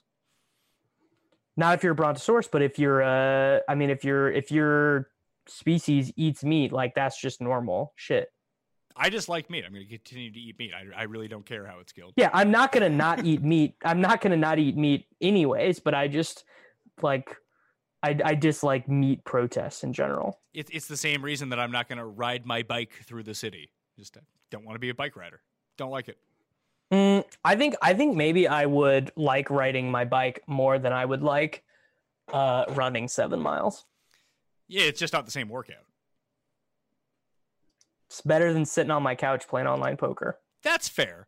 It's it's not so much that I don't like biking. I don't like the people who bike in the city. And it's probably not all of them. It's probably only like just like everything else, it's like 10% of them. But when, mm-hmm. when I'm driving around and you got these people who don't stop at stop signs and run red lights and then like get mad at you, like it, it it's a bad look. Yeah, I mean, like we all we all know like the bike riding guys. Very entitled, the bike riding people. Yeah, they are. They're very entitled. kings of the road. Not- and it's not even really the driving stuff that gets to me. It's when I'm walking somewhere and then the biker decides that they want to be a pedestrian and start like riding on the sidewalk. Like, what are you doing? Like, I should be allowed Yeah, I to knock I just you. I don't get, I, sh- don't get the rules because I I've never done it. I should be legally allowed to knock you off your bike if that's the case. Like, what do you like? You're trying to endanger everyone walking on the sidewalk. Correct. It's just I get very upset with it. Like that, very few things make me like angry. That makes me angry. I no things make you angry. Nah, not a ton. I'm pretty even keeled. Pro- I mean, probably probably less things than that make me angry. To be fair, Like I don't generally get all that mad. I get mad on the show, but you know that that's a show. That's not real life. So, like when I'm yelling Yeah. at Tim, I'm not actually mad at Tim. It's just better for the show if I'm mad at Tim. I can get myself. Yeah, hilarious. I can get myself angry at Tim as like a bit. yeah. I mean, you you, you got to do it for the bit. Yeah, you, you got to have a commitment to the brand. That's part of the brand is yelling. If you uh, don't if you don't commit, if here's the thing, if you do a bit and you don't commit to it, it it'll definitely not be funny. Oh, of course. But yeah, the bikers. And when I was in Europe, like the way that they they're starting to do it a little bit more here, but the way that like Copenhagen was set up for biking made so much sense. And it just it doesn't seem to exist in North America. What like bike lanes? It's not like we have bike lanes here, but they're just like extensions of the road. There, like there was bike lights, there was like their own biking lanes. They were like two lanes. They're on both sides of the road. They were elevated above the actual driving road with a barrier in between. So like a lot of the problem here, you know, like I, I get some of the bice the bicyclers' problems that like the Uber Eats guy will park in the bike lane when he pulls over to go into a restaurant, then people can't use the bike lane. And then it forces people onto the sidewalk. It's all a chain effect that if you just had a divider where you couldn't do that, then that wouldn't happen. Um, yeah, I mean, uh, the there are some places in the U.S. I'm sure that have it, but like that's like definitely like a that's like a, a Scandi uh, like a Scandinavian thing, like public health and and all that crap. You know, like you know stuff that obviously would make your country a lot more uh, fun and nice and enjoyable to live in. That uh, that we just don't have the care for or the resources for in the United States Well, that would Canada, I guess. that would actually just I mean I don't think that's necessarily that we don't have the resources to do it. I just don't think that anyone cares enough to do it. I mean, I wonder if if those lanes existed, you know, how much would they get used? I'm sure they would like people would probably be biking more, right? I would think so. They're like this is a city of 6 million people. There's a lot of bikers. Even in the middle of winter there are a lot of bikers. I mean, that's crazy to me, but I mean, I guess it's just like once you once it's your routine, that's your routine. Yeah, and it's well, it's hard to get around the city. Like traffic is in gridlock at all times. The public transport here sucks. Like biking can be faster than driving, depending on where you live. Yeah, that's probably the way it is in a lot of major cities. Like I could bike to my office faster than I could drive. Like right now, I could drive to my office, no problem. It would take me like five minutes because there's no one on the roads. In normal times, it would be quicker for me to bike. maybe maybe that's what you'll do when quarantine is over. You'll become a biker guy. Yeah, but I'm not going to do that. Also, I find it very dangerous. Yeah, I'm sure it is. I'm sure there are all sorts of very avoidable accidents that happen like every day. Yeah, well, because they don't have like the separated lanes or anything like that. So that needs to be your that needs to be your new thing. You need to be uh, you need to enter into the realm of politics to try and get bike lanes built in Toronto. Bike lanes and low taxes. That's my platform. I don't know if low taxes is going to work in Toronto. Oh yeah, in the richest city in the in the country, yeah, it, it would fly. Aren't uh, aren't Canadians just like like big liberal softies though? No, not really. Like a lot of left of center people, like socially, yes. On like Yeah. all social issues, I would say yes. Most Canadians are very, very left of center. But when it comes to actual economics, most people are very much centrist to even leaning fiscally conservative.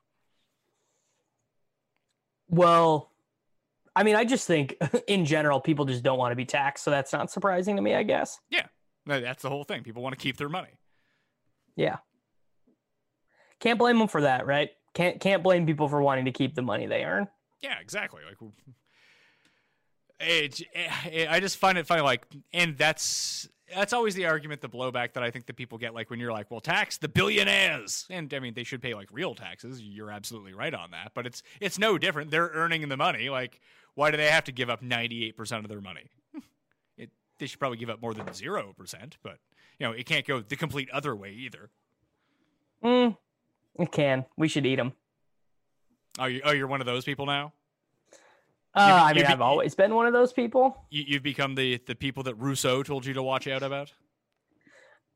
I mean, I just, I just, I think that, I think the first of all, the concept of like people having 500 billion dollars is ridiculous like what do you like what do you even do with all that money and then also the fact that uh like that i'm paying more in taxes than amazon pays is also absurd Just sounds like you're jealous. i mean it would be nice to have 500 billion dollars Yeah, and I, I, bet, I bet you if you had your gd right if you had five hundred billion dollars, I bet you you wouldn't want to pay taxes either. You'd figure out a way to use your money so you wouldn't have to pay taxes. That is true because humans can't be trusted Yeah, can't be trusted because because of what I said, Pat. Humans are are are basically bad, and will not care about their fellow man if given the choice. And I still lean the other way. I think that humans are inherently good, and that bad actors exist, selfishness exists, and it exists within everybody. But by and large, people are good. I don't. yeah, I don't buy it, You only, including myself. By the way, I don't. You- I don't want people to think that I think I'm good because I don't think that. You are only swayed because the people that you hear about generally are just bad people. You don't hear about good stuff, Mm, I know a lot of people though, right? do you? Do you know a lot of people? You don't I ever seem to know- leave your house. You play like online poker, and your entire your entire world exists on the internet. How well do you really? How many people do you actually know? I know a lot of people. I've moved a lot. I have been in a lot of different cities. I've, you know, been in a lot of different American cities and stuff. I, I know. If, I mean, maybe maybe I don't know enough foreign folks, and that's um, that's Not something even that, that. But like, I, how many people in St. Louis do you know? I don't know, a couple hundred maybe You know a couple hundred people in St. Louis. of like of like my social circle of people that exist that I know. I'd say like a couple hundred. Uh, not not St. Louis, but just like the whole like where I where I grew up, where I college, where I lived for a long time, St. Louis. But you never leave your house, I do when it's not quarantine. do you? Yeah. Like, where do you go? I go to dinner, go to go to golf, stuff like that. With your My couple... my best friends, my best friends live in Kansas City though, and I I went there like once a month before this. Yeah, but you're not going to see. You're probably going to see this like same four people over and over. Mm, yeah, but you know they have girlfriends, they have friends. It's a whole it's a whole ordeal. Ah, seems fishy to me. Seems fishy. Pat thinks it's fishy. I maybe it's fishy. maybe maybe I don't know as many people as I think. Yeah, wait till you wait. Give it ten years, then you're gonna know nobody. Oh, in ten in ten years, I'm not gonna know anyone, and I'm gonna like it. Hey, you, you can get there right now if you really wanted to. Just isolate I don't wanna get there yet. everyone. I don't want to get there yet, but eventually. That's really all I got. Yeah, good good Cronacast. I hope we I hope we get to do one more before you have another child. Maybe hope- you probably would rather have the child. I mean, the longer I can wait, I think the better. I'm still trying to bank content for when I'm off, so I have new shows every day. Yeah. Pat, Pat Mayo, he's a hardworking man. That's tough to do right now because there's no sports. Yeah, you know, you just got to do got to do more Tiger King content, I guess. I have six movie shows coming out. I'm doing. I've created the f- most hilarious movies bracket, so I have two more shows to film in that series, and then that will be done. So that's six shows. I have a You show. have a Rounders podcast. no, I don't. If you want to do one, I Let me know. I don't really want to do one. Because you don't you don't want you don't you don't like playing poker that much, I guess. I mean, I I like Rounders fine. It's it's a fine movie. I wouldn't say it's you know, great by any means. It's, It's a- definitely It's something that if it was on TV, I, I might tune in for 20 minutes and then be like, oh, I like this part, and then I'll turn it off. I I love that movie, but I mean, I get that probably if I saw it for the first time now, I'd be like, whatever, it's fine. You know what scene in a movie I've really been thinking about a lot? Which scene? That scene in Fight Club when the guy that owns the building comes down into the Fight Club hmm and he fights Brad Pitt, but then Brad Pitt just like coughs all over his face, like, you don't know where I've been. I was just like, if people started doing that out in the streets, like it would be be mayhem. It, that would, I mean, that's going to be a crime, right? You're going to jail for that for sure. Yeah. Or maybe. Who knows? You can carry guns everywhere to like state houses and be fine doing that. Yeah. Ugh. don't don't get me started, man. No, I actually don't want to get you started. yeah, I, and I don't really want to talk about it either because I probably would not uh, have anything eloquent to say about it anyway. Anyway, just for whatever reason, that scene keeps sticking out in my head. I mean, there's just uh, Western Western society gonna have to uh, gonna be doing things differently these days. But one of the reasons that I wanted to do the most hilarious movie bracket is because I feel like we should be watching comedies right now. Like you don't don't watch stuff that's gonna like bum you out. Yeah, yeah. I mean, I don't. I I am. I watched the Kurt Cobain montage of Heck documentary. Now that, I bet you that was real uplifting. That was a mistake. Yeah. Yeah. Watch. I watched Best in Show the other night. Well, go watch Best in Show. Great movie. I probably am not going to watch Best in Show. Why? Have you watched Best in Show? I don't even know what it is. How? Who's in it? Uh, let's see. Eugene Levy, Fred Willard, Christopher Guest. Oh, you know what? Fred Fred Fred Willard is hilarious. All right, I'm in. Hey, just watch the entire Christopher. See, that's the thing. That one of the reasons to do this most hilarious movie bracket and come on and fight about it with people is that there's just a lot of hilarious movies people have never watched or heard of. Right.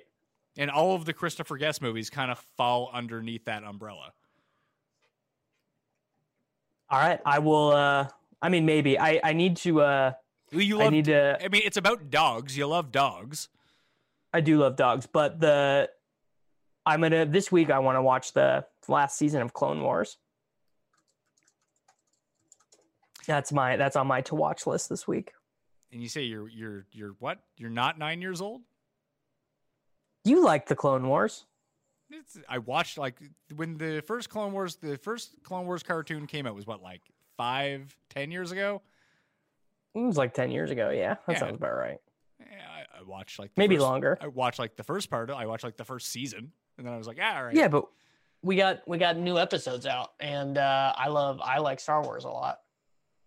I don't even feel like you like Star Wars very much. I do. Why do you feel that way that I You- don't? You just I, we did a Star Wars thing, and always just seemed like you were a hater. No, I'm not a hater. I am I am a reverse. I'm one of these people that that I'm I'm in on like the new ones, like the ones that people say are not good. I like them. Well, I'm just saying you should watch Best in Show instead. It's like 87 minutes, and you'll laugh the entire time. Okay, I will. uh I'll put that on the list. It's I literally am putting it on a notes app on my phone. It's on the list. Have you been using your Notes app more often? Because I have. Uh, if we, if we go from zero percent of the time to like once or twice a week, yes. Yeah, like well, I just make all the notes for this show in my notes, and I just open my phone when we're talking. So we only didn't get to two things, and I didn't even really want to talk about it because they're like I don't want to talk about the media bias for Joe Biden and whatever the hell he's up to. I just don't want to talk about that.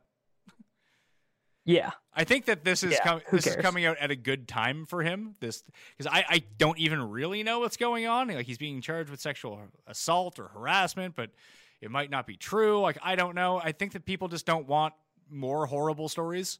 Like coronavirus is enough for people.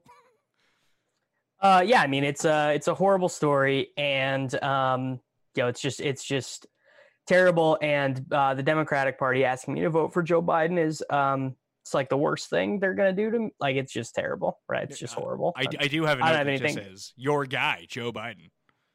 not not my guy. I will not. I will not be um, you know, tweeting Joe Biden defense. Uh, I don't. I don't know if I can vote for him. I don't know. I, it's a whole moral quandary I got to figure out. Oh, you're gonna vote for Trump? Cool.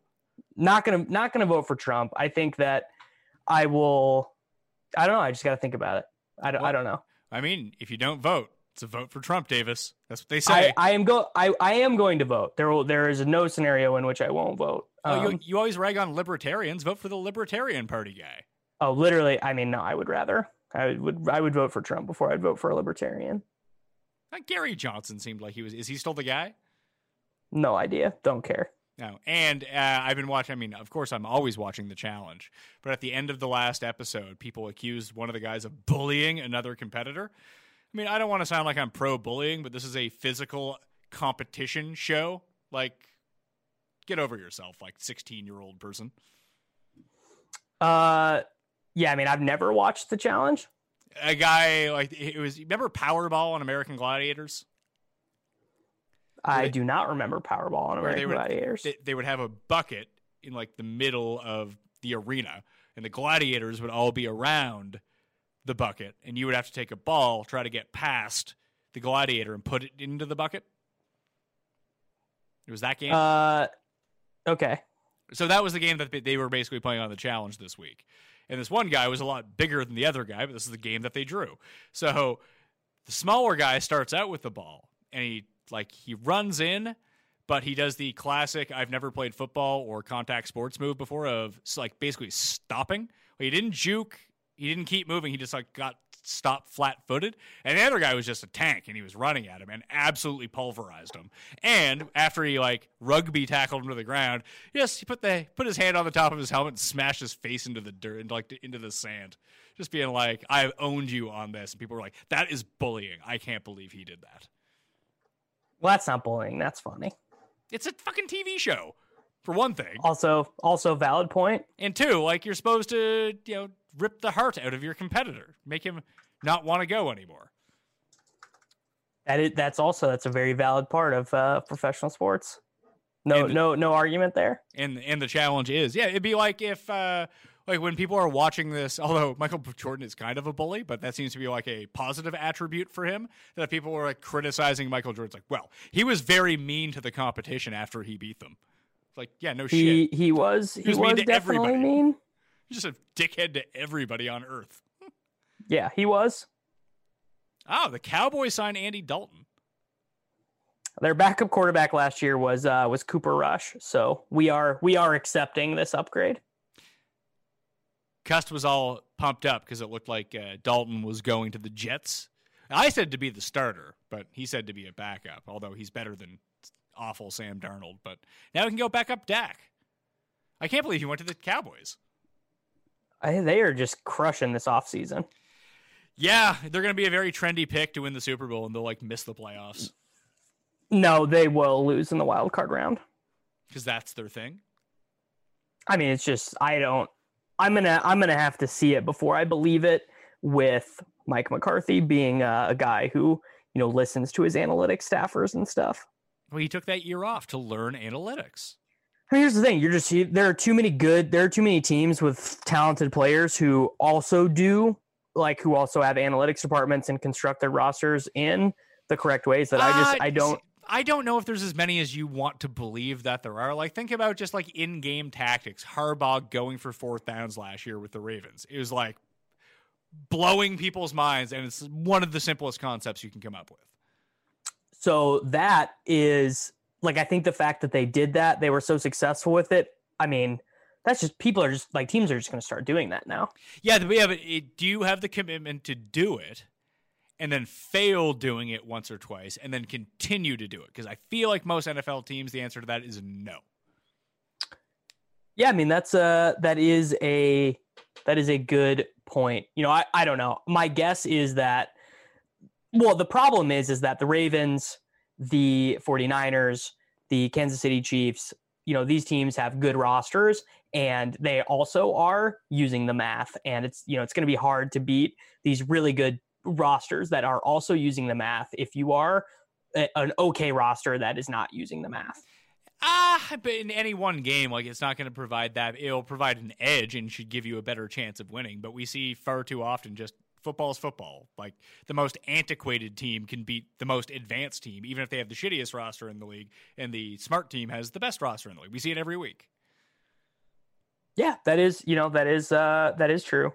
But that's, that's, I, that's I, the reason that a lot of the antiquated either roster constructions or game plans still stick around because football's fucked and you can be successful in a bunch of different ways.